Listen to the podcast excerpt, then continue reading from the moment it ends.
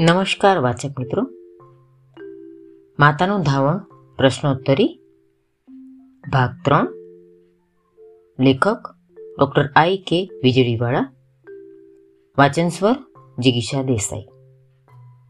સવાલ, બજારમાં બાળકો માટે વિવિધ ઔષધિઓના સંયોજનો મળે છે અને એનાથી ધાવણનું પાચન વધારે સરસ રીતે થાય છે એમ જણાવવામાં આવે છે.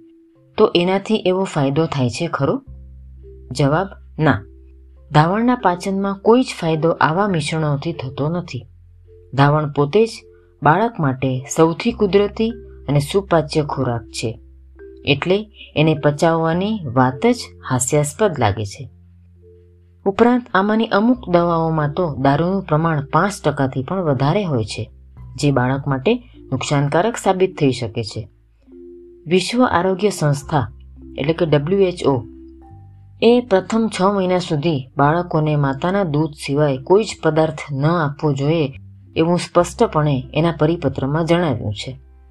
એમાં લખ્યું છે કે ઔષધીય મિશ્રણો, એટલે કે હર્બલ મિક્સચર્સ, એ પણ છ મહિનાથી નાના બાળકોને ન આપવા.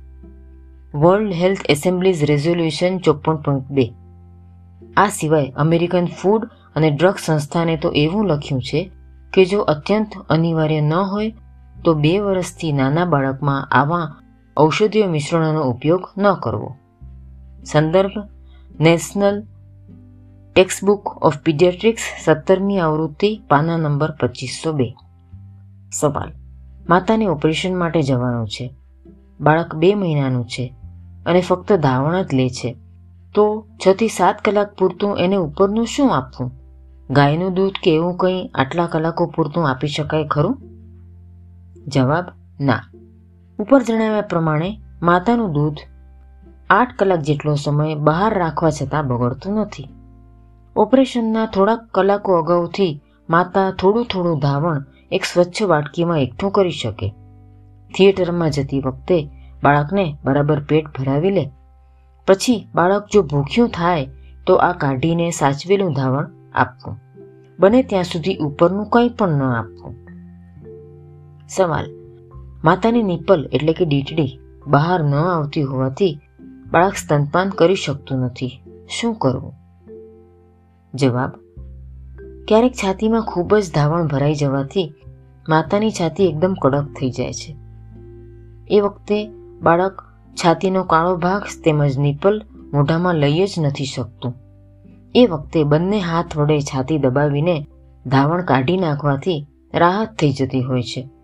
ગામડાઓમાં ઘણી વખત સગાના ત્રણથી છ મહિનાની ઉંમરના બાળકોને ધવડાવવામાં આવે છે. મોટું બાળક છાતી જલ્દીથી ખાલી કરી નાખતું હોય છે. ક્યારેક ફ્લેટ કે સપાટ નિપલ કે અંદરની તરફ વળેલી નિપલ, એટલે કે રિટ્રેક્ટેડ નિપલ જો હોય તો પણ આવું જ બને છે. આવા કિસ્સાઓમાં નિપલ શિલ્ડ નામની રબર નિપલ બરાબર ચોખ્ખાઈ સાથે વાપરી શકાય.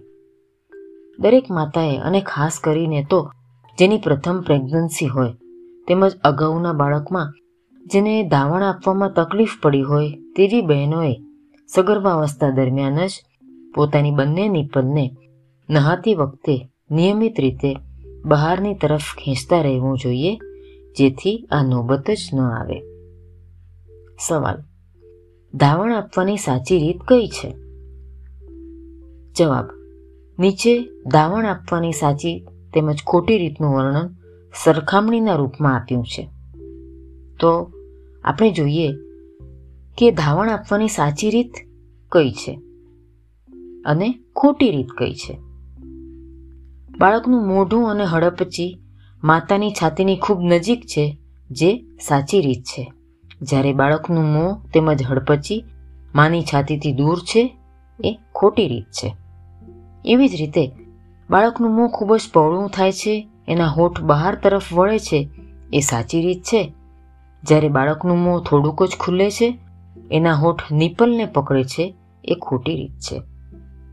બાળક છાતીનો વધારેમાં વધારે ભાગ મોઢામાં લે છે, એ ધાવણ આપવાની સાચી રીત છે. જ્યારે બાળક ફક્ત નિપલ જ મોંમાં લે છે, એ ખોટી રીત છે. નિપલ બાળકના તાળવા સુધી પહોંચે છે એ ધાવણ આપવાની સાચી રીત છે. જ્યારે નિપલ ફક્ત બાળકના હોઠ વચ્ચે જ રહે છે, તે ખોટી રીત છે. છાતીનો કાળો ભાગ ખૂબ જ ઓછો બહાર દેખાય છે, આ ધાવણ આપવાની સાચી રીત છે. જ્યારે છાતીનો કાળો ભાગ પૂરો બહાર રહે છે, એ ખોટી રીત છે. માતાની દવાઓ અને સ્તનપાન.